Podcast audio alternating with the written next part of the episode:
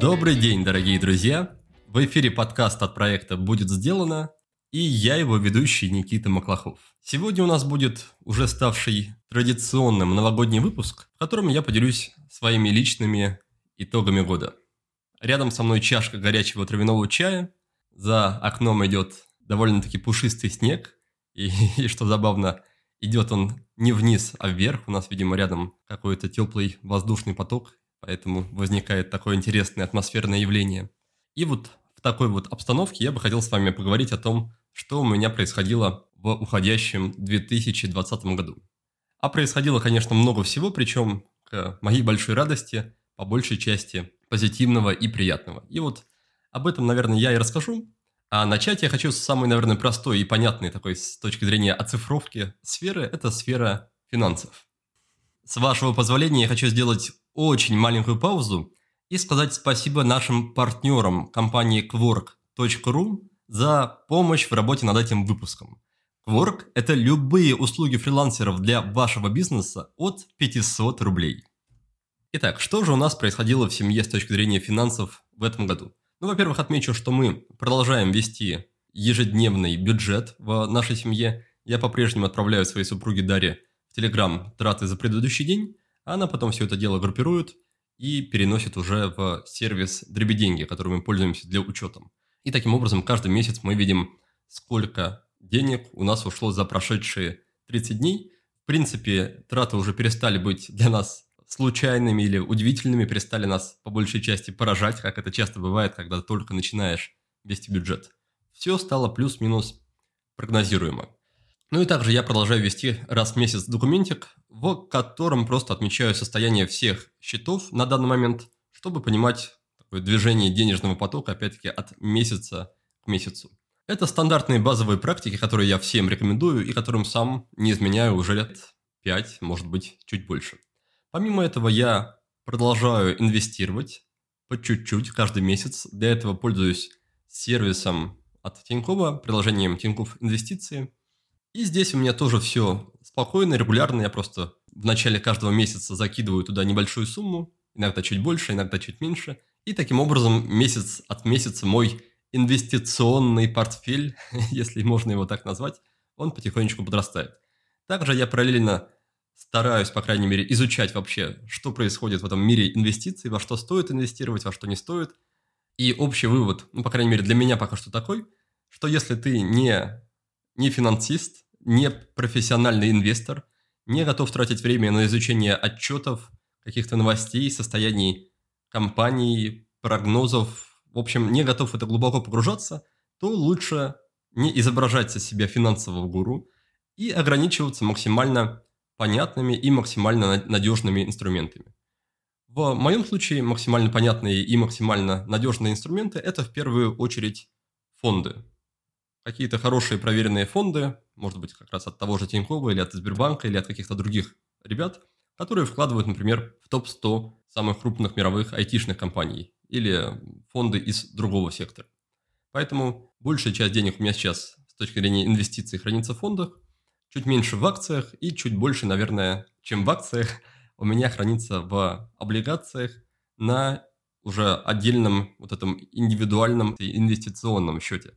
И напомню, если вы не в курсе, что если у вас вот этот есть ИИС, не буду повторять это длинное название, то по нему вы можете получить налоговый вычет.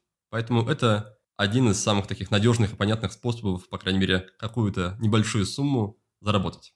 Так что пусть мой портфель подрастает, я его особо на самом деле не трогаю и не рассчитываю на какие-то быстрые приросты, быстрые выгоды, поэтому в трейдера играть не пытаюсь. Ну и в целом вам тоже, наверное, этим заниматься не советую. Лучше, лучше целиться в долгую, особенно, повторюсь, если вы не занимаетесь этим профессионально. Дальше случилось интересное событие с точки зрения финансов. Я впервые в жизни в своей взял кредит. Причем как это забавно бы смешно, или там, может быть, в некоторой степени странно и постыдно не звучало, я взял его на покупку новых айфонов. И, наверное, год назад я бы покрутил у виска, если бы мне кто-то такое обо мне будущем сказал. Но здесь сошлись несколько факторов. Я хотел просто создать кредитную историю, потому что в случае, если я захотел бы взять ипотеку, и как оказалось, в будущем я захотел, мне бы кредитная история пригодилась. Ну и плюс просто хотел сделать своей супруге подарок, обновить телефон, который мы давненько не обновляли. Несколько факторов совпало, и я решил, что это не такая плохая идея. Сами телефоны были, в принципе, нам по карману, а это, насколько я знаю, первое правило по поводу того, можно ли брать кредит или нет. То есть, если вы и так можете купить что-то, то можно взять кредит. Если у вас и так денег нет, то кредит брать не стоит. И мы его спокойно в срок погасили, как раз чтобы еще раз сформировать максимально вот эту прозрачную, понятную историю с точки зрения кредитов. А, но при этом сам, сам процесс оформления, подписания бумажек, он меня настолько, настолько не понравился. Мне кажется, бизнес, открытие, отчетность по бизнесу заполнять гораздо проще, чем разбираться в этих документах по кредиту. И понятное дело, что там, конечно, сколько бы ни обещали, насколько бы низкие проценты там не обещали, там обычно заложены еще какие-то платежи, полускрытые, полунескрытые. И, и в итоге все равно стоимость общего кредита, конечно, оказывается гораздо больше, чем ты изначально предполагал. Но это была для меня разов, разовая история, я с ней познакомился. Больше, думаю, сталкиваться с этим не планирую. Ну и глобально никому не советую, особенно если человек не понимает, для чего это ему нужно. Еще уже, наверное, третий такой финансовый момент, чем я занимался в этом финансовом году, это то, что я постепенно формировал подушку безопасности. В наличных, то, что называется в бивалютной корзине, то есть евро и в долларах. Принцип такой же, как и с инвестициями, брал просто небольшую какую-то сумму каждый месяц в рублях, нес ее в обменник, и потом все это дело прятал в укромном местечке. И таким образом мне как раз за год удалось закрыть вот эту цель по финансовой подушке и скопить подушку, примерно равную трем, четырем, может быть, даже пяти месячным тратам нашим текущим, если, если речь идет о таком спокойном, обычном режиме без каких-то роскошеств, без каких-то излишеств.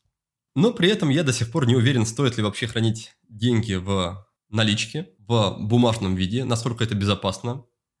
И если вы помните, я задавал этот вопрос Владимиру Савенку, в нашей с ним беседе. И тогда, в принципе, мы, насколько я помню, тоже не до конца определились, какой же вариант наиболее надежный и наиболее быстро доступный.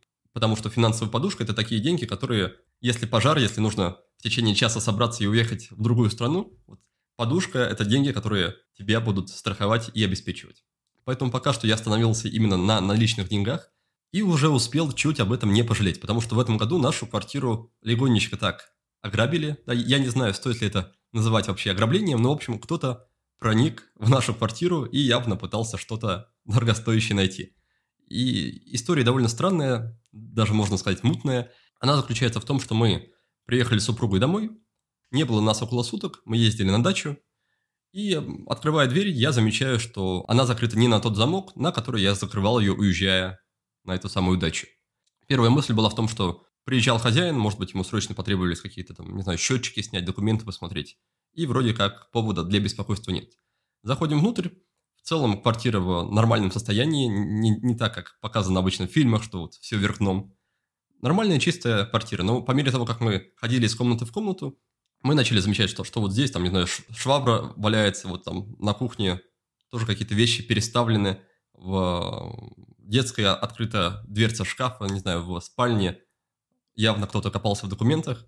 Ну и уже пообщавшись с хозяевами квартиры, квартиры, мы поняли, что это не они, а значит, кто-то у нас в квартире все-таки побывал. С учетом того, что уже после этого мы узнали, что примерно в это же время ограбили 2-3 квартиры в нашем же доме, мы поняли, что это не просто какие-то люди приходили попить к нам чаю. И я, я здесь просто преклоняюсь перед интуицией супруги и преклоняюсь перед собой за то, что послушал ее совета. Она как раз мне незадолго до этого события посоветовала убрать мини-сейф, в котором я как раз хранил наличность, из своего кабинета в какое-то другое укромное место. И в кабинете он, он лежал, по сути, ну, грубо говоря, на видном месте, его можно было легко найти, а я его перепрятал так, что, ну, к счастью, помогло. Поэтому здесь нас, как говорится, пронесло. Но по-прежнему повторю, что вопрос о том, как, где и в каком виде стоит хранить свои сбережения, он остается открытым, потому что, видимо, безопасности и надежности в этом мире не так много, как бы нам хотелось. Хорошо, это то, что касалось таких понятных и, скажем так, приземленных финансовых вопросов. И также я бы хотел поделиться тем, что уже относится больше к какому-то такому мышлению, убеждению, но также связано с финансами. В этом году я вернул долг, который вроде как и не долг, но эта история меня очень долго тяготила. Поясню, в чем идея, я об этом уже писал в Инстаграме вроде бы. История такая. Ближе к завершению института, или даже уже после, после выпуска, я решил сделать такой небольшой мини-стартап. Не буду сейчас погружаться в то, о чем он был и в чем заключался, но суть была в том, что я привлек в качестве инвестора моего одногруппника, который мне дал некоторую сумму денег, разумеется, на тот момент очень значительную, на текущий момент уже среднезначительную, но, в принципе, тоже более-менее существенную.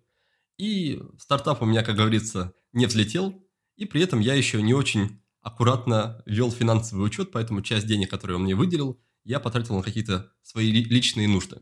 И все это время, с тех пор уже прошло больше 10 лет, я периодически вспоминал об этой ситуации и понимал, что по-хорошему надо бы эти деньги как-то отдать. Но в то же время это какой-то второй голос во мне говорил, что ну как же, вот, это были инвестиции, инвестиции не возвращаются, да и человек сам об этом не напоминает.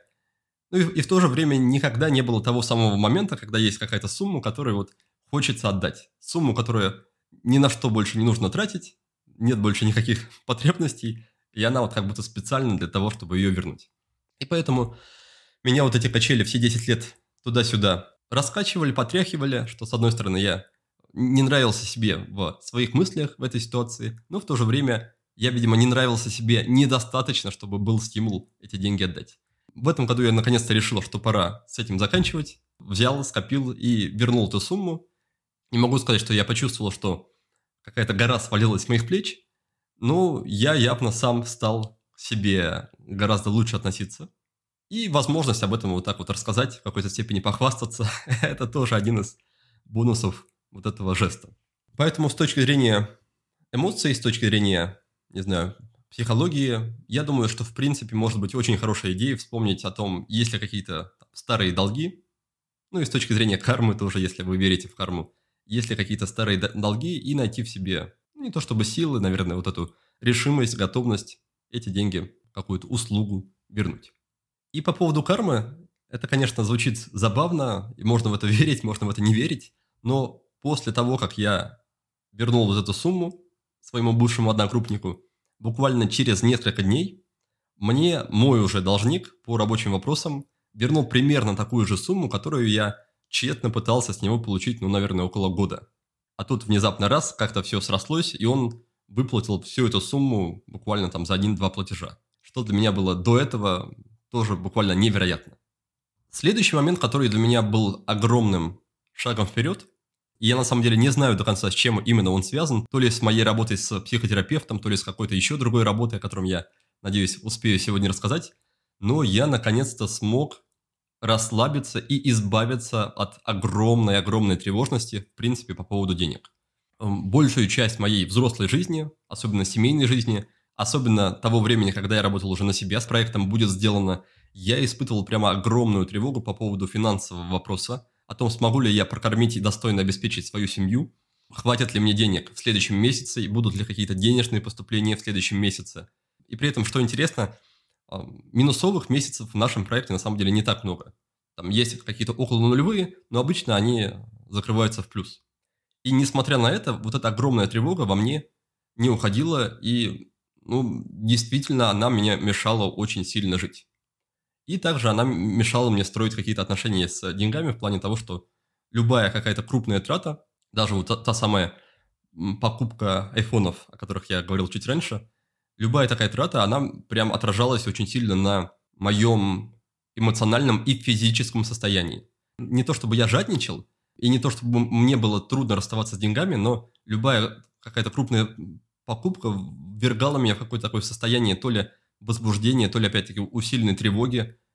И, грубо говоря, мне после такой крупной покупки нужно было приходить как-то эмоционально и физически себя вот буквально в течение дня еще раз, я не до конца знаю, в чем именно причина прогресса в этом вопросе, но вот к текущему моменту я прям очень сильно ощущаю, что как раз вот тут у меня свалился огромный, огромная гиря, огромный камень, гора с плеч, и меня просто отпустило в этом вопросе. Я больше не переживаю по поводу денег, Конечно, мне хочется по-прежнему зарабатывать много, наверное. Не наверное, а точно. Но само ощущение, вот хватит ли мне, достаточно ли, немного ли я потратил, особенно с учетом того, что я знаю за собой, что я не транжира, вот это все исчезло и отпустило, и надеюсь, что, что это состояние, оно останется и дальше, потому что жить в нем, жить с ним гораздо-гораздо проще, гораздо радостнее и, конечно же, гораздо спокойнее.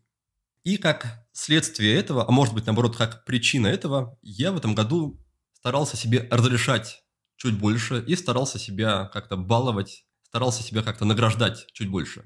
Опять-таки, не в смысле каких-то излишних трат, а в смысле того, что я вроде как давно хотел уже, давно знаю, что заработал, заслужил, но по какой-то причине все откладывал. И такая символичная для меня в этом плане покупка – это была покупка велосипеда.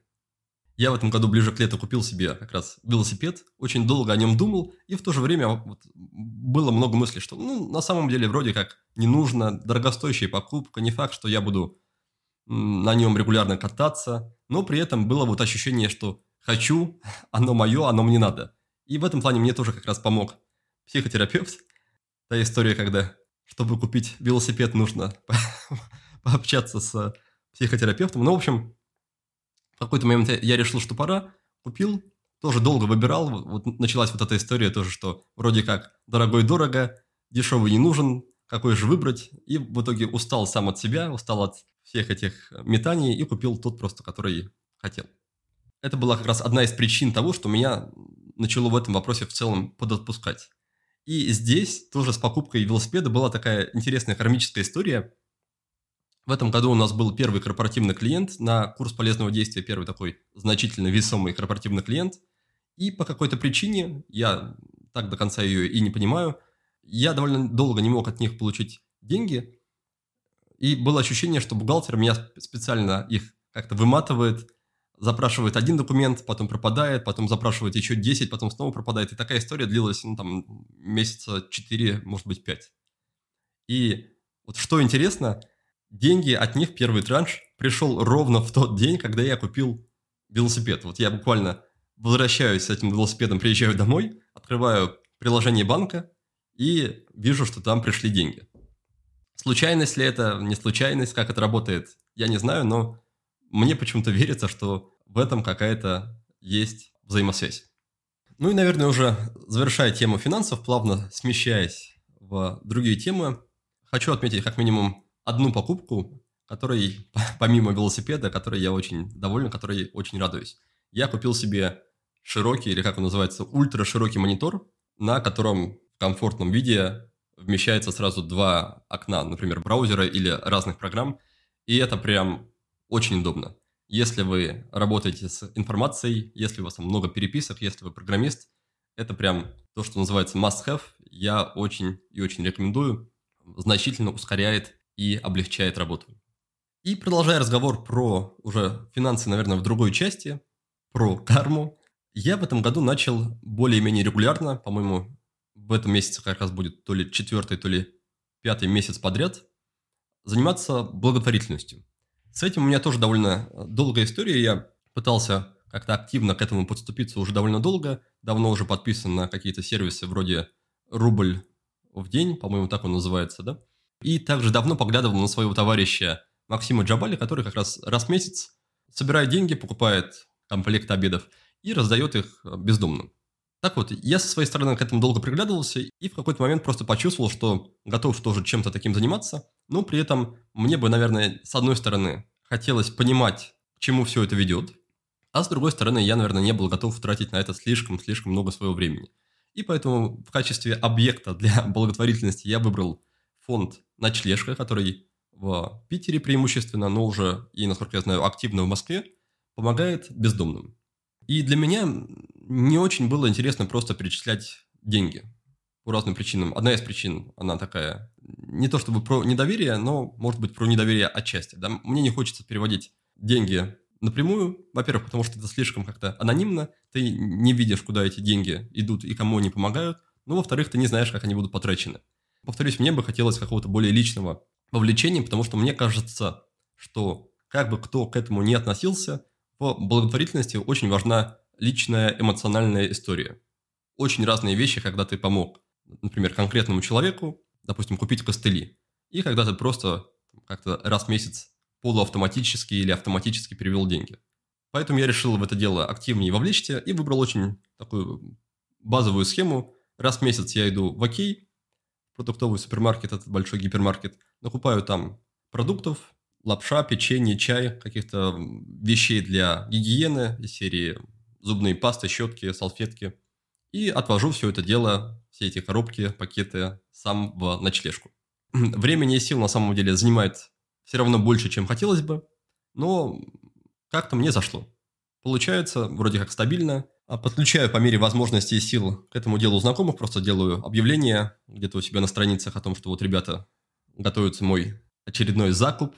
Если хотите, переведите комфортную мне сумму на, например, на телефон. И потом еще раз, да, как я уже сказал, отвожу все это дело сам в их приют.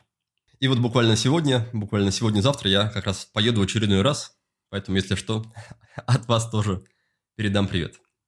И на тему благотворительности, на тему принципов как раз была тоже не так давно история. В некоторой степени, наверное, такая показательная и примечательная для меня. История была это как раз месяц назад, если не ошибаюсь. Мы тогда встретились с друзьями, посидели в кафе, потом подъехала моя супруга. Был план такой, что мы поедем в ночлежку, отвезем продукты, которые как раз ждали в машине, и потом то ли поедем домой вместе, то ли куда-то еще как-то проведем вечер. В общем, это был очень-очень редкий вечер, когда мы были вдвоем, потому что остальное время мы обычно с детьми. Ну вот, приехали мы в ночлежку, разгрузили продукты, и к нам подходит там, местный дежурный организатор и говорит, что вот посмотрите, есть такой вот дядя, там, дядя сидел на скамейке, он на самом деле выглядел как дедушка, очень глубоко старый, а по факту ему оказалось там 50-55, по-моему, что-то такое вот такой дядя, пожалуйста, отвезти, а, отвезите его на машине в другое место, в пункт обогрева, где он сможет там, согреться и переночевать, потому что у них там вроде как таких условий нет. Я, разумеется, спрашиваю, а в чем проблема вызвать такси? Там, давайте я вот денег дам, пусть доедет на, на такси. Оказалось, что такси просто отказываются приезжать, и там буквально на каком-то системном уровне им просто запретили приезжать по адресу ночлежки, потому что потом пассажиры и сами таксисты жалуются на неприятный запах. И был еще один нюанс. Я в тот вечер ждал еще доставку. Вот как раз мне тогда должны были привезти новый микрофончик, с которого я как раз сейчас и записываю этот подкаст. И мы вроде как торопились. И вроде как это вообще было в другой стороне, то есть надо было ехать в другой конец города. И опять во мне вот эти вот два голоса. Что с одной стороны ты вроде как занимаешься благотворительностью, вот тебе э, реальный случай помочь конкретному человеку. А с другой стороны есть вроде как десяток «но», из-за которых этим вроде как не хочется заниматься. И надо сказать, что я тогда смолодушничал. Сначала сказал, что нет, ребята, извините, вот курьер, надо, надо поехать, да и вроде как совсем в другую сторону. И они сказали, ну, ну ладно, там, что ж, поезжай. А потом я уже перед стартом, и это снова какие-то знаки вселенной забавные, перед тем, как буквально мы тронулись, позвонил курьер, сказал, что уже не готов нас ждать, что приедет в другой день. И потом еще выяснил, что ехать на самом деле нужно на другой адрес, который ближе к нашему дому. Ну и тут вся вселенная мне сказала, что Никита, раз с первым испытанием ты не справился, вот тебе второе попроще, и тут я уже... мне не отвертеться было. Поэтому мы посадили этого дядю, повезли его. Запах был на самом деле не очень приятный, но что уж тут поделать. Воспользовался случаем и немножко пообщался с этим, с этим человеком, чтобы понять, как вообще люди попадают на улицу. Оказалось, что этого человека зовут Андрей. Как я уже сказал, ему не так много лет, как мне изначально показалось по его виду. И история она такая довольно бытовая, грустная. Вот у него есть квартира, я так понимаю, трехкомнатная, в которой он живет с племянником, и, похоже, у них там были равные права на эту квартиру. Но племянник не очень хочет, чтобы это были, э, это были равные права, он хотел квартиру себе, и поэтому он просто этого человека, Андрея, выгнал из дома или там как-то не пускает его. В общем, он вынужден ночевать и жить на улице. Вот и вся, в общем-то, история. Супруга у него умерла уже долгое время назад, детей нет, работал, работал, больше не работает. При этом больше не работает и его нога, начались проблемы с ногами. Ну и, конечно, эти про проблемы усугублялись по мере того, как он оставался на улице. так что никаких историй про алкоголь или наркотики, которые ожидаешь услышать в такой ситуации, а какая-то такая очень бытовая, грустная, человеческая история. И удивительная, удивительная в том плане, что понимаешь, что как-то странно устроен мир, что, что вот есть близкий человек, родственник, который не то что не готов помогать, а наоборот пытается как-то изжить тебя с этого света. И наоборот, есть другие люди, там, большое количество людей, которые готовы помогать даже несмотря на то, что тебя вообще не знают.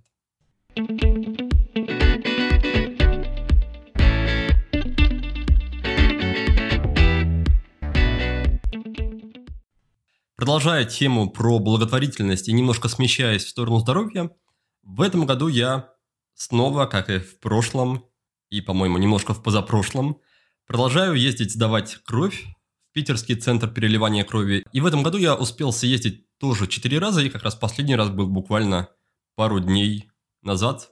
Ну и здесь в самом процессе, наверное, ничего нового, ничего интересного, просто такая сила маленьких шагов, которая меня поддерживает каждый раз, каждые три месяца об этом вспоминать, находить на это время и фокусироваться на том, что, возможно, это кому-то помогает, возможно, кого-то это спасает.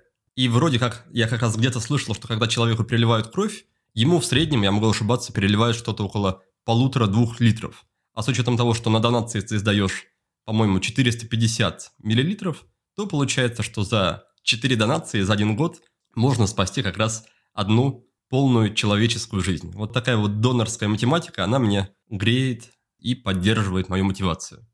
В то же время есть еще один аспект. Я не уверен, что это связано с именно с донорством. Возможно, это связано еще с моим вегетарианством, но, может быть, и с донорством тоже.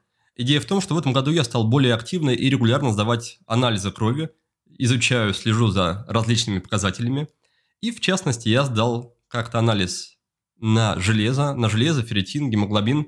И обнаружил, это, это было как раз ближе к концу года, обнаружил, что у меня и железо, и ферритин на прям катастрофически низком уровне. То есть там железо было что-то вроде трех, не помню, в чем оно измеряется, при норме там от 15 до 30.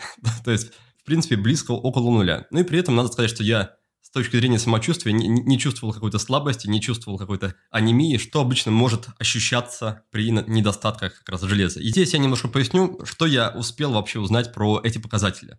Железо, что такое железо? Это понятно, это железяка, прям настоящее железо, которое э, есть в нашем организме. Часть этого железа превращается в гемоглобин. Это один из ключевых белков, который транспортирует кислород в крови.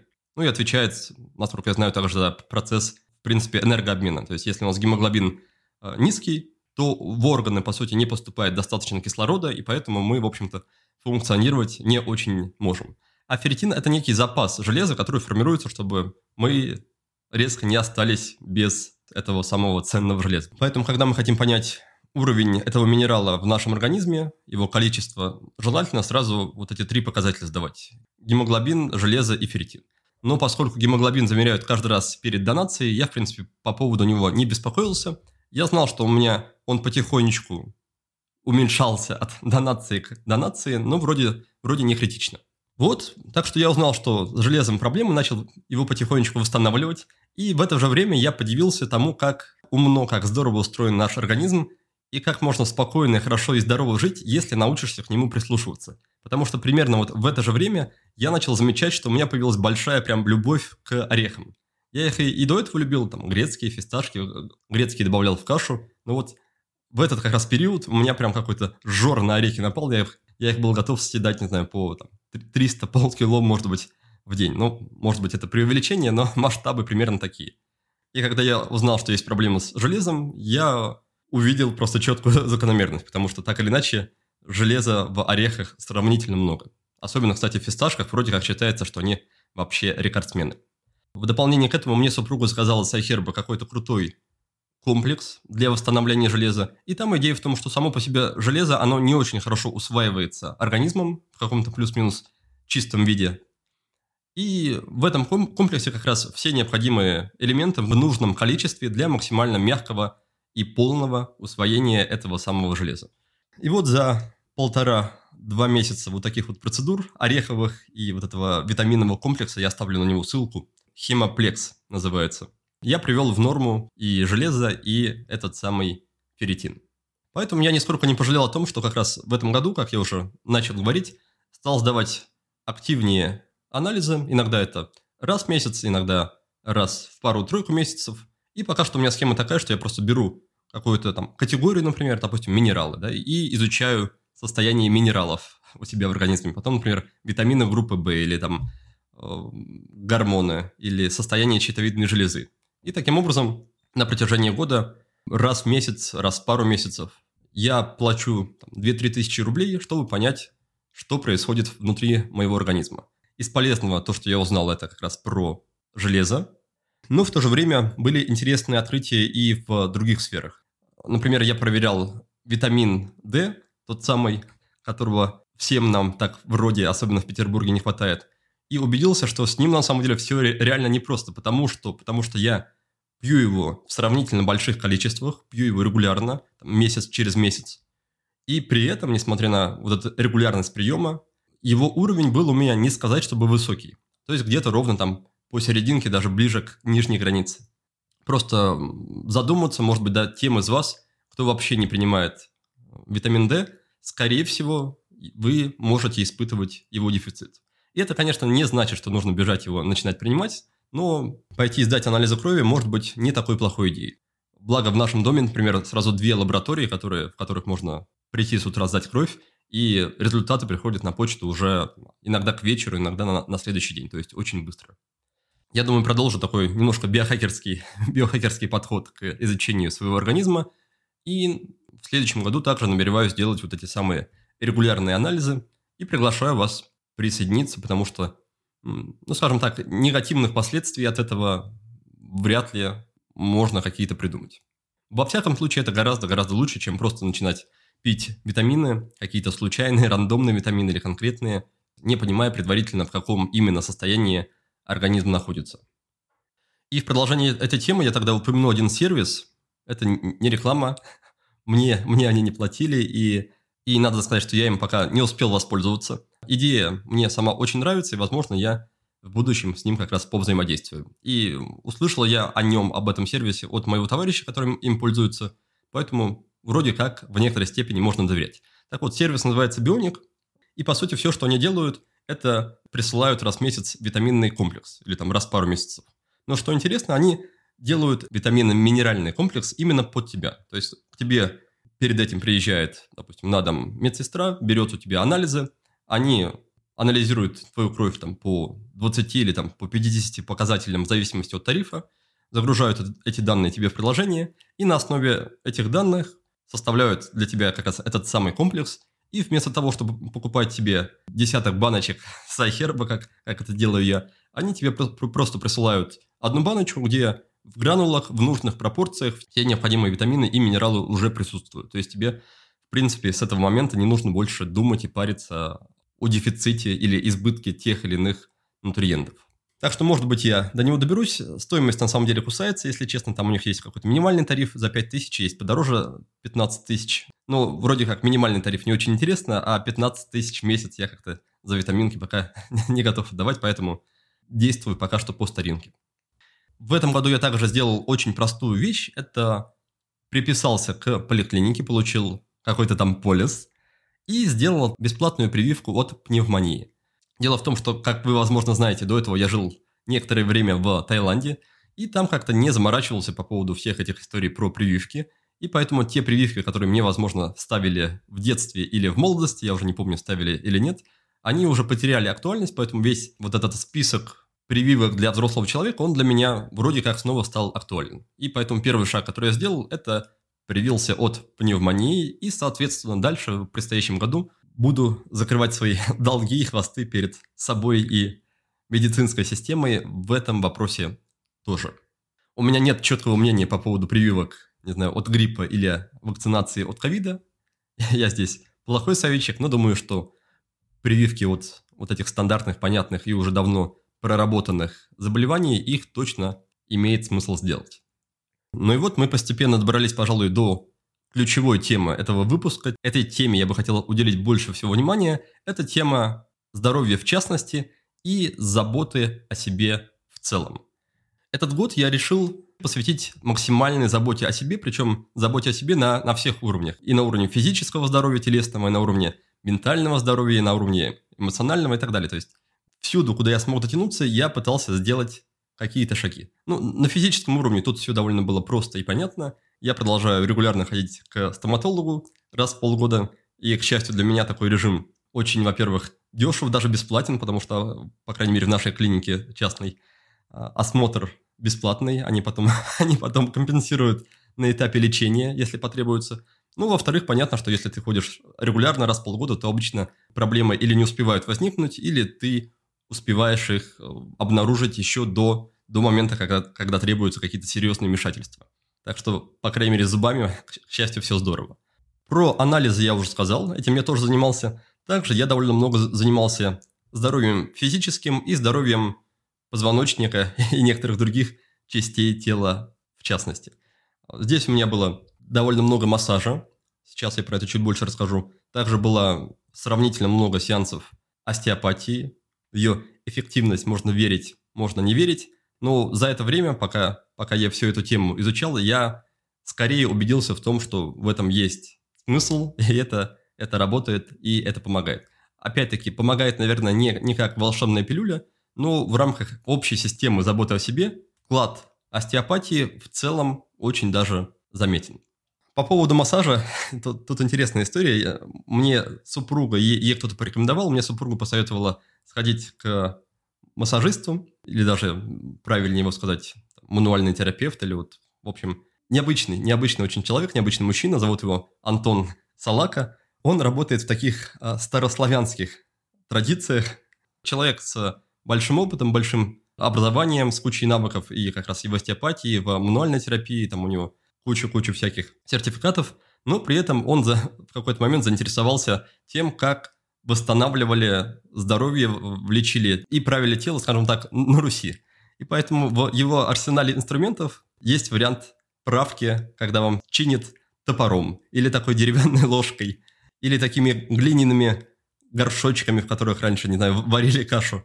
В общем, за то время, что я к нему ходил, это было, наверное, около десятка сеансов, я, я испытал много разных забавных ощущений. Был даже сеанс правки огнем. Это тоже такой мини-аттракцион, когда тебя накрывают одеялом, одеяло пропитывают спиртом, потом все это дело поджигают, ты весь горишь, весь пылаешь пламенем, ты, правда, это не видишь, потому что ты накрыт этим самым одеялом, правда, чувствуешь вот такой эффект, это как, по ощущениям, как сходить в такую влажную баню. Такие штуки вроде правки огнем, это скорее про больше, наверное, развлечения. Ну, по крайней мере, я так это ощущаю. Антон, наверное, видит в этом какой-то свой смысл. Но в то же время я Антону очень благодарен, потому что он мне помог, во-первых, сэкономить много денег. Сейчас я про это расскажу.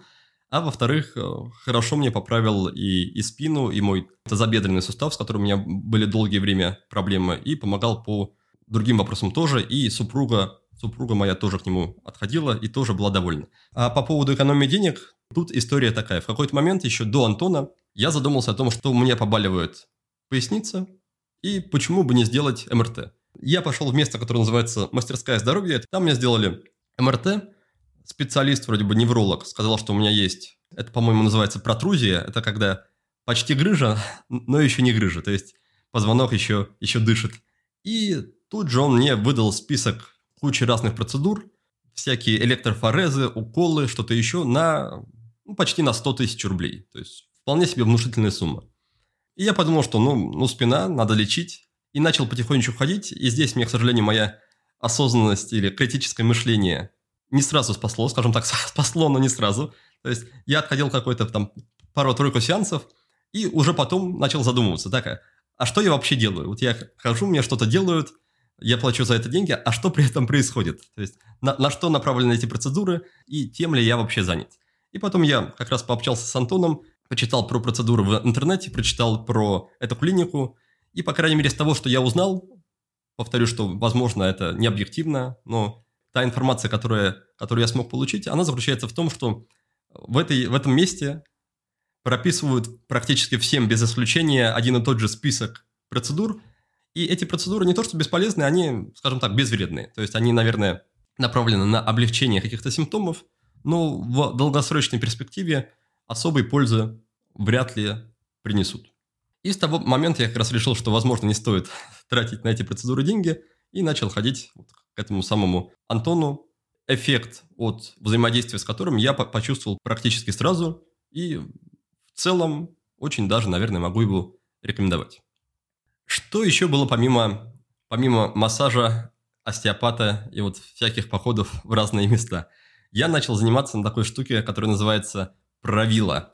Это тоже какая-то около древнерусская история, такой тренажер, похожий на пыточную машину дыбы, где тебя растягивают во все стороны. Снова не помню, где я про нее узнал, но мне стало, стало любопытно, я слышал про нее много разных неплохих отзывов и решил попробовать. Как-то мне зашло, ощущения интересные, причем самое любопытное то, что я решил пойти для сравнения в два разных места, и по ощущениям это как будто совершенно разные, разные процедуры. В одном месте это больше похоже на, на тренировку такую, тебя подвешивают на эту штуку, ты висишь над землей и делаешь какие-то движения. И это, это непросто. Есть нагрузка существенная на мышцы, ты прям чувствуешь, как, как какие-то ранее незнакомые мышцы напрягаются. И провисеть так удается, ну, не очень долго. Пару-тройку минут, потом нужен отдых, потом тебя подвешивают в другом положении, ты снова висишь. Вот это в первом месте. А во втором месте это было похоже на такое, больше на занятие по йоге, наверное. Там больше про расслабление, про растяжку, про какие-то скрутки в разные, в разные естественные и не очень положения. Опять-таки, опыт интересный. Вроде как это безопасно сравнительно и вроде как полезно. Я, по крайней мере, чувствовал прогресс том, какие движения я могу выполнять на этой штуке, насколько я могу там скручиваться. И спина моя вроде тоже мне была благодарна. Я думаю, что это ни в коем случае не заменяет, например, занятий йогой, ни в коем случае не заменяет связку из хорошего массажиста и хорошего остеопата, но в совокупности все вместе это может дать неплохой эффект, поэтому если будет желание, если захотите попробовать новый, необычный, сравнительно, сравнительно яркий опыт, обратите внимание, почитайте, штука называется правило, как правило, только правило с ударением на, на другую букву. Туда я отходил тоже, наверное, десяток, а то и больше раз – Здесь я снова плавно перетекаю в другую тему, в смежную. Это взаимодействие с низкими температурами, ныряние, окунание в прорубь или в холодную воду и ледяной душ. А, дело в том, что один из клубов, в который я ходил на правило, он как раз находится в очень живописном месте на берегу озера. Для тех, кто в Питере, это район Озерки. И поскольку я давно уже интересовался как раз контрастными процедурами, я решил, что это будет классное совмещение. И на самом деле так оказалось. Я ходил на занятия на правило, а после этого окунался в озеро. И это была такая постепенная тренировка, потому что я начал заниматься на правило ближе к осени. И по мере того, того, как я туда раз в неделю ходил, становилось все холоднее и холоднее, и в какой-то момент была уже очень даже ледяная вода. Правда, к сожалению, в декабре у меня случилась вынужденная пауза, и надо сказать, что я немножко растерял, растерял сноровку, но, но собираюсь ее очень бодро восстановить. Почему я вообще начал а, рассказывать про контрастные процедуры? Потому что в этом году я начал активнее следить за таким дядькой, как Вим Хофф, возможно, вам это имя знакомо, и начал делать его дыхательную гимнастику. Начал ее делать каждый день, и сейчас приложение мне показывает, что мне уже там порядка четырех месяцев без пропусков. Кто такой Вим Хофф? Вим Хофф – это немножко сумасшедший в хорошем смысле дядька, который долгое время посвятил тому, чтобы научиться взаимодействовать с ледяными температурами и через них приходить к определенным состояниям ума. Примерно то же самое, к чему стремятся там, йоги или медитирующие люди в своих практиках. Вот Вим Хофф научился к этому приходить через контакт с холодной водой, к состоянию абсолютного присутствия, абсолютного спокойствия, в какой-то степени потока. Ну и плюс научился извлекать из этого большую пользу как для своего ментального, эмоционального здоровья, так и для здоровья физического. Ну и в процессе этого он поставил кучу разных экстремальных рекордов. Он проплывал в ледяной воде подо льдом 50 метров. Причем там какая-то сумасшедшая история, что он в процессе у него заледенели очки, и он не смог, на, не смог сразу увидеть вторую прорубь, да, как правильно назвать, проплыл мимо нее подо льдом. Как-то собрался, сориентировался, поплыл обратно и в итоге выжил. Помимо этого он сидел 4 часа в бочке, в такой коробке, полностью напол- наполненной до уровня шеи льдом, бегал марафоны в горах, во льдах, в одних только шортах. В общем, о том, как взаимодействовать с холодными температурами, этот дядя знает не понаслышке. И вот как раз у него есть дыхательная гимнастика.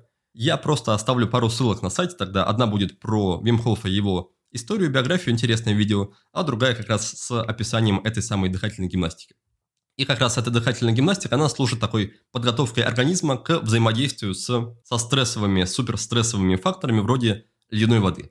И также я заметил, ну и это Вимхов сам об этом рассказывает, она очень даже неплохо, эта гимнастика повышает, мобилизует весь организм, повышает его адаптационные, адаптационные способности, и ее очень неплохо делать перед любыми физическими серьезными нагрузками, вроде какой-то предстоящей тренировки в зале или, допустим, по боксу. И заканчивая тогда разговор про холодные и контрастные процедуры, просто отмечу, что я продолжаю каждый день в рамках своих утренних ритуалов принимать ледяной душ, уже не контрастную давно, а просто сразу включаю холодную воду. И плюс к этому я еще добавил такую практику для рук и ног. Дело в том, что у меня довольно сильно мерзнут обычно и, и руки, и ноги. И как я узнал от Мемхофа, по крайней мере, он, он так утверждает, что если отдельно закаливать руки, например, в тазике с холодной водой, то можно увеличить количество, я тут боюсь сказать ерунду, но вроде, вроде так я это понял, количество кровеносных сосудов в этих областях, в этих частях тела, за счет этого увеличить приток крови и за счет этого улучшить обогрев этих самых конечностей. И вроде как это в моем случае, по крайней мере, плюс-минус работает. Сейчас у нас полноценная зима в Питере, и я хожу там, без шарфа, стараюсь ходить без перчаток, хожу полурастегнутый, и от этого не особо замерзаю, и это не сказывается никак на моем состоянии или самочувствии. Это, конечно, опять-таки не призыв к действию, просто одно из приятных последствий закаливания организма. И помню, что в Таиланде как раз у меня была большая проблема с тем, где раздобыть холодную или ледяную воду. И я для этого частенько ездил в соседний сетевой магазинчик, 7-Eleven называется он. И там брал большущий пакет 4-килограммовый с колотым льдом и вот бросал его в ведро или в тазик. К счастью, в Питере все стало гораздо проще. Я просто беру такой же тазик, наливаю туда обычную воду, ставлю на балкон, и к утру уже ледяная вода готова. А если я забываю про это, и тазик стоит не одну ночь, а сразу две, то там еще и вода с огромными кусками льда, которые нужно раскалывать, чтобы хоть как-то погрузить туда свои конечности. Что еще у меня происходило в плане здоровья? Я продолжаю экспериментировать со своим питанием. И, возможно, вы помните, что как раз в прошлом году начал придерживаться интервального голодания. Это значит, что я в 9 часов начинаю есть, завтракаю, в 6 или там иногда в 7 ужинаю. И между этими промежутками, получается, там порядка 15-16 часов, я ничего вообще не ем, только пью, если хочется, водичку или чай. И надо сказать, что этот режим оказался для меня очень комфортным, я к нему привык. И в какой-то момент начал смотреть в сторону того, а что есть еще. А есть еще более длительные голодания, например, суточные. И здесь идея похожая, ты просто ужинаешь, и потом снова на следующий день тоже ужинаешь, а между этим только пьешь. И здесь большое спасибо моему товарищу Дмитрию Платко. Его супруга, кстати, Катя была у меня в подкасте. Так вот, спасибо Дмитрию за то, что познакомил меня с этой практикой суточных голоданий и поддерживал меня первые разы, рассказывал про то, какие эффекты стоит ждать, э, что оптимально кушать перед началом голодания и как из него выходить, то есть кушать что после голодания. С ним все прошло, мне кажется, гораздо проще и плавнее, чем могло бы быть без него. Сейчас я продолжаю придерживаться тех самых суточных голоданий, и чтобы самому не придумывать, когда поголодать, а когда стоит еще поесть, я начал просто придерживаться индийского, по сути, поста, он называется экадаши. Экадаши как раз случается раз в две недели, и просто я смотрю в календаре, когда ближайший экадаши, и в этот день ничего не ем. У экадаши есть какой-то свой, там, около религиозный, около мистический смысл. Я такого смысла пока что не особо вкладываю. Это скорее просто для меня физическая практика, чтобы почистить организм, понять его возможности, научиться взаимодействовать с чувством голода, понять, что чувство голода может быть вполне себе комфортным его, и его не так-то трудно переждать. И надо сказать, что те дни, когда я голодаю, они обычно оказываются очень насыщенными в плане работы и в плане каких-то моих личных практик, потому что, ну, во-первых, времени просто много, больше становится, тебе не нужно ни готовить, ни есть. А во-вторых, чтобы отвлечься от мыслей о еде, обычно проще всего уйти в какое-то занятие. И получается, что за день голодания можно переделать столько же дел и задачи работы, сколько за полтора-два обычного. Поэтому вот вам самый простой, базовый и суперэффективный инструмент эффективности. Да? Если, если у вас много работы, если вы хотите много всего переделать, просто не ешьте в этот день. Очень просто. Ну, это, конечно, больше шутка, потому что все-таки суточное голодание без подготовки может быть довольно дискомфортным приключением. И отмечу еще раз, что до этого у меня уже было два года практики интервального голодания, поэтому мне в целом было нетрудно. Но то, что я в некоторой степени на себе почувствовал, и то, что я узнал, услышал от других, что первое время, первые, там, может быть, 3-5 раз таких суточных голоданий могут возникать не очень приятные симптомы, такие как э, тошнота, головокружение или головная боль. И вроде как считается, не отвечаю за достоверность или научность этой гипотезы, вроде как считается, что такие симптомы – это следствие того, что организм запускает некоторые очистительные процессы, высвобождается от токсинов, и когда токсины попадают в кровь, вот как раз и возникают вот эти самые симптомы. И по мере того, как вы будете практиковать все больше и больше это голодание, токсинов будет все меньше и меньше, и сама практика будет все, все комфортнее и комфортнее без каких-либо таких побочных эффектов для самочувствия. В целом, по моему опыту, это примерно так и есть. Первые пару-тройку раз у меня наблюдались не очень сильные, но вот те самые головокружение или слабость, сейчас уже гораздо, гораздо лучше. Правда, последний раз, который прошел как раз вчера, был не очень простой. Сам не очень удачно выбрал тайминг, потому что в четверг я съездил на донацию крови.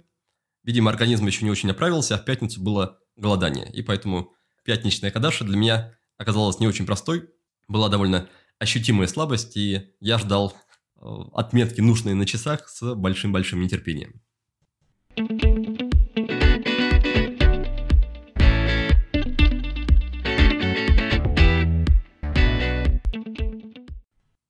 Идем дальше.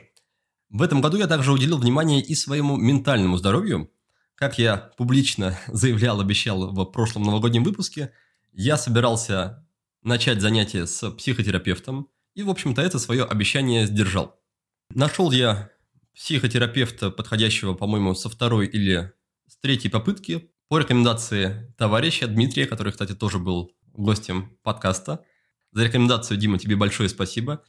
И на всякий случай напомню, что очень важно, чтобы с терапевтом у вас возникли прежде всего комфортные человеческие отношения. То есть это должен быть человек, который вас как минимум не раздражает там, своим видом, манерой речи, манерой задаванием вопросов, а как максимум желательно чувствовать, что вы с ним на такой одной волне, что этот человек вам приятен, вам интересно с ним общаться, и вы, в принципе, тянетесь к нему как именно к человеку. Тогда будет гораздо проще раскрыться, тогда будет гораздо проще расслабиться, и тогда процесс работы пойдет гораздо бодрее. Так вот, я отзанимался с терапевтом, эта девушка, зовут ее Наталья, около полгода. Чуть позже скажу, почему прекратил.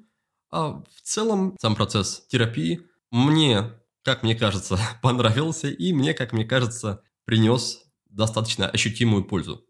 Понятное дело, что раз на раз очень не приходится. Иногда бывает так, что за одну сессию ты перерабатываешь какой-то очень прям очень большой затык, какой-то вопрос, который тебя долгое время беспокоил, и ты вообще не верил, что ты с ним можешь быстро разобраться.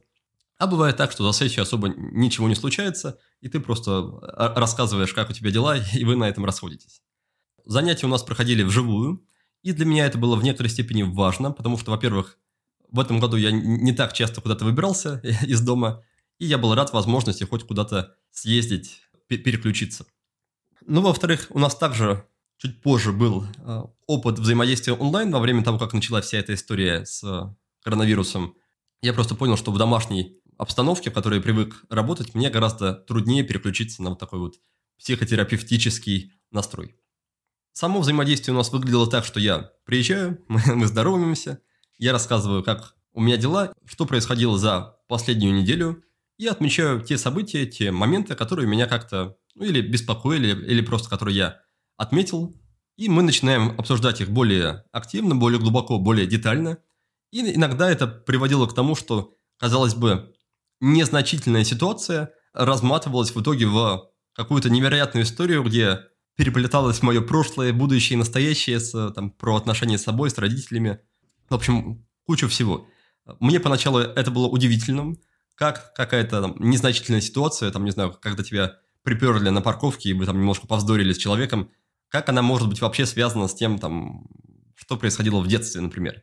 Ну, на этот счет мне как раз запомнилась и понравилась фраза «ответ Натальи», то, что любая ситуация, которая случается в нашей жизни, это о нас. То есть мы проявляемся так или иначе примерно одинаково везде. И взяв за основу, за старт любую повседневную ситуацию можно раскрутить, раскопать до каких-то основ вашей личности. Так что работа выглядела примерно так. Иногда мы обсуждали еще раз э, события прошедшей недели, иногда просто я предлагал какую-то тему, которая меня интересовала или беспокоила. Но со временем, просто как раз спустя полгода, я начал замечать, что просто не так много событий уже в течение недели случаются, иногда, иногда их вообще не случалось, которые меня как-то выводили, выбивали меня из колеи. И, заметив это, Наталья сама, по сути, предложила поставить работу на паузу, и по факту с того момента мы с ней и особо не взаимодействовали. И это точно не означает, что моя голова идеально чиста и моя психика работает идеально. Просто я помимо того, что писал, я также заметил, что я пока почему-то не могу добраться до каких-то более глубоких у себя проблем, более, более глубоких слоев психики. И это выглядело так, что как только мы натыкались на какой-то серьезный такой вопрос, я, я внутренне чувствовал его серьезность. Во мне просто как будто... Ну, сейчас я, я это представляю, знаете, как в фильмах, когда вор какой-то крадется постамента, снимает с постамента дорогущий бриллиант, срабатывает сигнализация, и падают такие огромные железные двери, и все, и никуда не выйти. Так вот, мне казалось, что в, в этот момент, когда мы касались таких глубоких проблем, моя психика ставила такие железные двери и просто меня не пускала дальше внутрь. Возможно, чтобы уберечь, защитить. Ну, вывод такой, что, видимо, я пока до этого еще не созрел. Я думаю, что впоследствии, в будущем, может быть, даже как раз в 2021 году я продолжу работу и, скорее всего, попробую или другого терапевта, или просто другое, другой подход, другое направление, благо их очень много разных, и, возможно, какой-то другой способ зайти с тылу, сбоку, как-то как иначе, он позволит мне более мягко, по слоям проработать вот все эти вопросы и убрать всех этих скелетов из шкафа своей психики. И продолжая разговор про скелетов в шкафу и проблемы с психикой, думаю, что пришло время рассказать про самое такое ключевое, наверное, поворотное событие в этом году – я, как обычно, долго думал, стоит ли про это рассказывать или не стоит. Ну, раз уж рассказал про Айваску в прошлом выпуске, то про ее последствия, я думаю, что будет тоже корректно рассказать. Тех из вас, кто не слушал предысторию, я, наверное, направлю в прошлогодний новогодний выпуск. Ну, а, тех, кто, а для тех, кто помнит эту историю, сразу перейду к сути. После Айваски у меня были непосредственно там в моменте как и приятные, так и неприятные последствия. Со временем все это сгладилось, я как-то начал в целом про все это дело немножко забывать, пока не случился один такой не очень приятный, мягко говоря, инцидент. Я шел по улице, я помню этот день, это было 9 мая, шел по направлению к торговому центру, по парку, и в какой-то момент у меня без каких-либо внешних вмешательств, то есть я не принимал никаких веществ, у меня случилось то состояние, которое меня так испугало во время айваски. Вот то самое ощущение, ощущение потери реальности, что ты перестаешь себя воспринимать как реальную личность, окружающий мир как реальный. И это было, мягко говоря, некомфортно, а на самом деле это просто жуть меня как тогда испугало. И это выбило во многом на последующий месяц опору вообще из-под меня, потому что я Потому что я, в принципе, не предполагал, что, что такое может случиться или повториться вне каких-то психоделических церемоний. Практически в тот же момент я созвонился с психотерапевтом, с Натальей, с которой к тому моменту уже некоторое время работал. Она меня немножко, конечно, поддержала, но было понятно, что она просто не, не понимает, о чем я говорю, что у нее нет каких-то... На, на английском это, наверное, называется референсов, а на русском, ну, просто нет каких-то аналогов из своего опыта. И я помню, что в ту ночь я вообще не смог заснуть, потому что каждый раз, когда я начинал, скажем так, задремывать, и когда мозг немножечко, когда мой ум немножко отпускал контроль, у меня включалась просто паническая реакция в теле, потому что я боялся, что перехожу снова вот в это состояние, когда ничем не могу управлять и ничего вокруг меня не существует. То есть для меня сработала связка этого состояния и состояния перехода в сон, когда мозг отпускает любой контроль. И, по сути, десяток раз я пытался отключиться ночью, и также десяток раз у меня в момент засыпания просто включался лютый такой кортизолово-адреналиновый отклик, сразу сердце начинало биться просто с частотой под 150, наверное, ударов в минуту. Ту ночь я так и не смог заснуть. После этого некоторое время мне было очень непросто. Я начал переживать, в принципе, за психическую стабильность, начал переживать за то, что не перейдет ли это во, во что-то более, не знаю, пугающее и громоздкое. Ну и, и поскольку я сейчас записываю этот подкаст, к счастью, не перешло. Дальше я сделал, наверное, непростую, но вполне разумную штуку. Я пошел к психиатру. Сам прием мне не особо был полезен, потому что и у психиатра тоже не было, видимо, опыта взаимодействия с такими вот ситуациями. Но он мне прописал антидепрессанты, и это было очень здорово. это было очень здорово в том плане, что для меня они оказались неожиданно очень эффективны. И как я посмотрел позже по своему генетическому тесту, тот препарат, который мне был прописан, он мне как раз подходит, то есть его эффективность конкретно для меня довольно-таки высокая, без каких-либо побочных эффектов.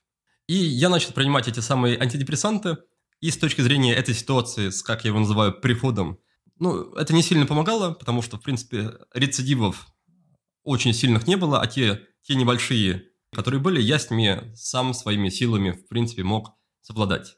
Но то, в чем очень помогли антидепрессанты, как я сейчас понимаю, это они со временем убрали тревожность. Убрали тревожность, в принципе, из моей жизни. И только после того, как она начала исчезать, я ощутил, как ее было много до этого, и как она портила, в принципе, мне мое общее эмоциональное состояние. И с уходом тревожности, и с учетом того, что в этом году я как раз много делал в плане заботы о себе и также во многом исправил свой сон, об этом я сейчас расскажу, с конца первой половины 2020 года и вплоть до практически до конца года у меня было просто чудесно, стабильное, хорошее внутреннее состояние. Настолько хорошо, настолько спокойно и радостно я себя не чувствовал, мне кажется, никогда в жизни. Отмечу еще раз, что я не знаю, там, помогли ли это только антидепрессанты или весь комплекс мер, потому что я и много практикую, много медитирую, делаю всякие там йоги, ходил к психотерапевту, на массажи и так далее. Мне кажется, это сработало в комплексе. Но то, что вот этот мой базовый такой уровень с минусового вышел как минимум на нулевой, а по моим ощущениям даже на, на плюсовой, это просто такая для меня победа, такое для меня невероятное ощущение, что я просто искренне желаю каждому находиться в таком стабильно, спокойном и радостном состоянии. Потому что когда у тебя такое базовое состояние нулевое или плюсовое, дальше ты любые внешние события, там, события, которые тебя могут там, в теории расстроить или как-то выбить из себя, ты уже их можешь, если не запросто, то с некоторой тренировкой прорабатывать как раз через практики осознанности, через работу с терапевтом. Но если у тебя просто вот это базовое состояние супер тревожное или супер какое-то депрессивное, не за что просто взяться. То есть ты бы вроде и хотел, знаете, как часто люди говорят там, соберись, будь просто позитивен, ты бы вроде бы и хотел, но как-то не особо это получается, потому что у тебя нет никаких механизмов воздействия на вот это свое самое базовое состояние. Поэтому по итогам вот это событие с приходом и последующее за ним развитие событий оказалось скорее для меня позитивным, поэтому я не могу сильно жалеть о том, что все это случилось. Ну и как я упомянул, пришел в норму мой сон. Это тоже огромная победа, то, с чем я работал, наверное, лет 10 с разной степенью интенсивности. И в этом году я тоже сделал для своего сна достаточно много. Проходил серию процедур под названием биоакустическая коррекция по рекомендации сомнолога, что мне не очень помогло. Занимался с терапевтом, выстроил очень строгий, очень четкий график сна с отбоем в период от 9 до 10 и с подъемом там, в период от ну, где-то от 5.40 до, до 6.40 где-то в среднем получается так.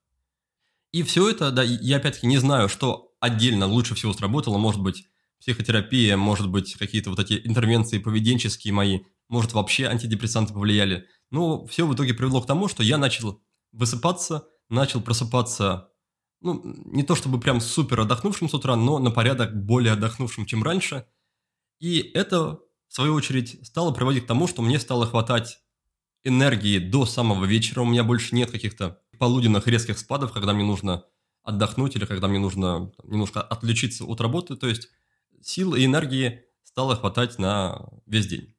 А с учетом того, что я, в принципе, в этом году постарался себя разгрузить, то есть меньше как-то убиваться в своей работе, стал сокращать общее количество времени, которое я посвящаю работе, это все, в свою очередь, да, с увеличившимся количеством энергии привело к тому, что я начал работать с большим удовольствием и с большей эффективностью. Потому что когда ты знаешь, что тебя ждет впереди не, не 10-часовой рабочий день, а только, допустим, 4 или 5, и это те задачи, которые ты очень тщательно, очень осознанно выбирал, и они наиболее кажутся тебе наиболее приоритетными, важными, развивающими и стратегическими, в этом случае работе становится гораздо проще уделять время и внимание, и как следствие из всего вышесказанного практически пропала прокрастинация. То есть не осталось таких задач, к которым мне нужно прямо морально готовиться, как-то долго себя убеждать, заставлять. А те редкие, которые все-таки вызывали или вызывают прокрастинацию, я просто понял, что их нужно исключить из своей жизни, делегировать или вообще перестать ими заниматься. И стараюсь планомерно их, в общем-то, убирать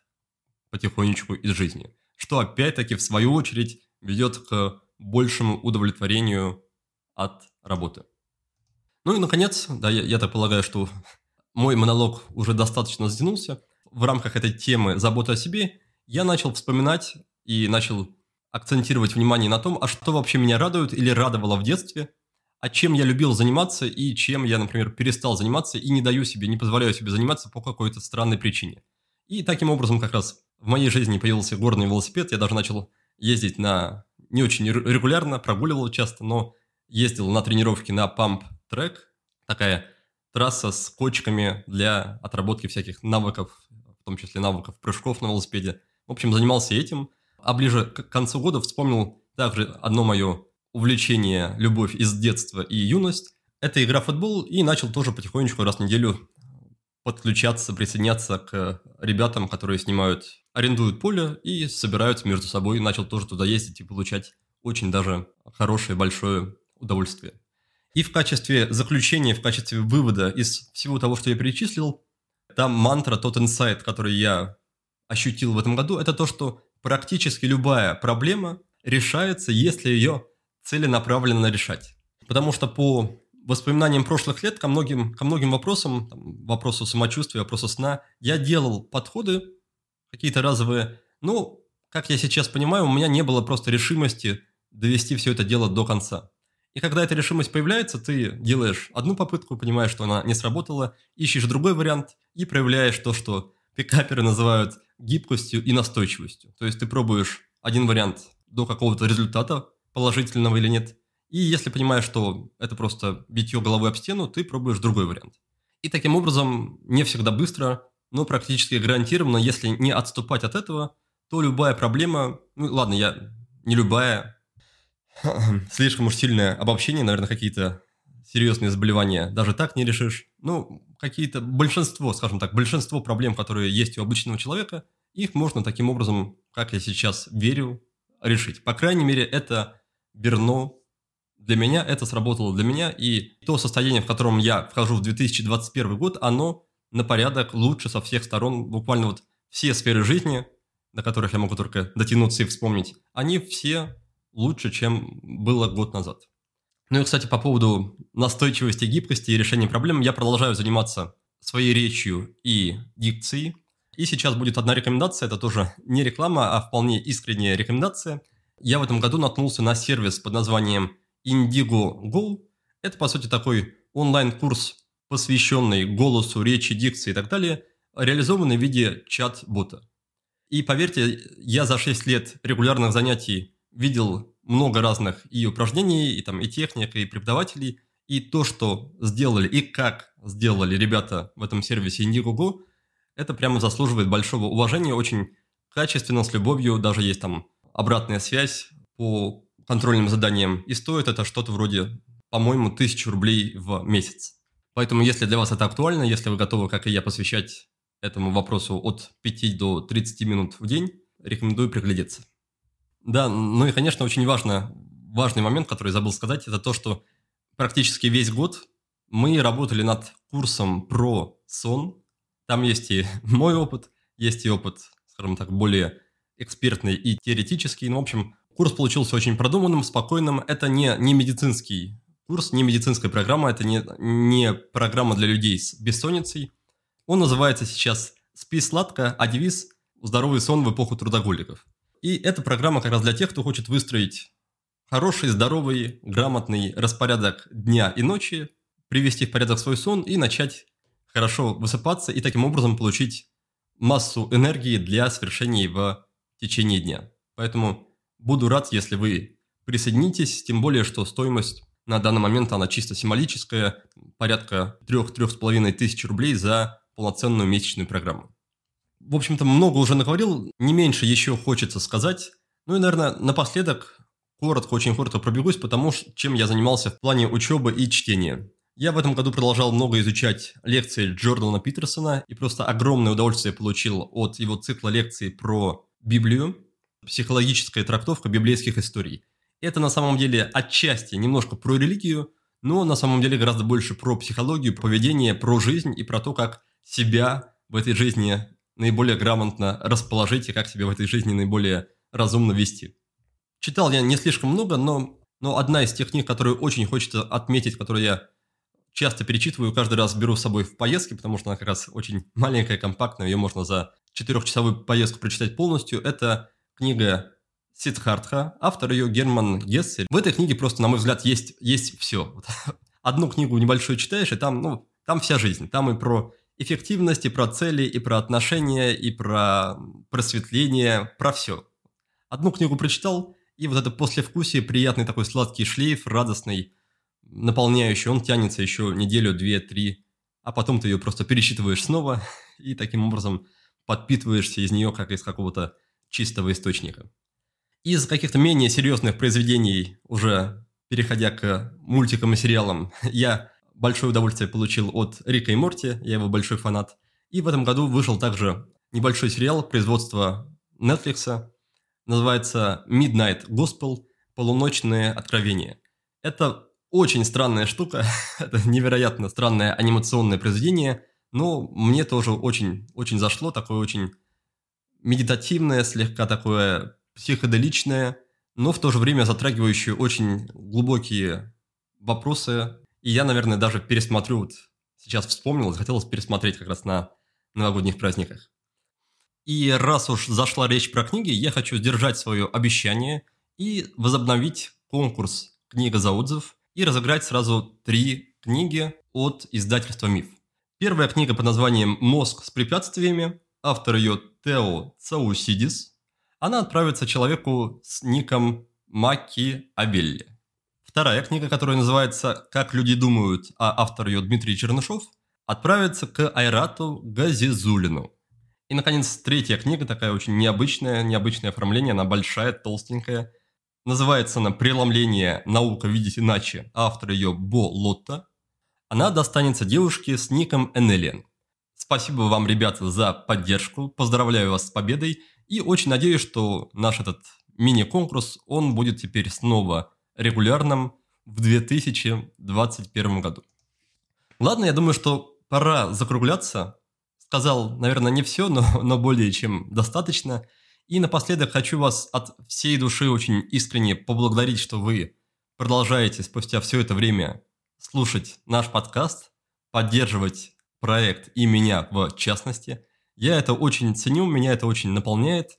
И я вам очень искренне желаю в наступающем 2021 году больше заботиться о себе, больше вспоминать о своих желаниях, которым вы, возможно, не даете волю, как вот я не давал по каким-то не очень объективным причинам. Заботиться о себе, приводить в порядок свое здоровье, физическое здоровье, ментальное, психическое здоровье, и таким образом постепенно приходить к стабильно хорошему, спокойному, радостному состоянию и, конечно, делиться этим состоянием дальше с теми людьми, которые вас окружают.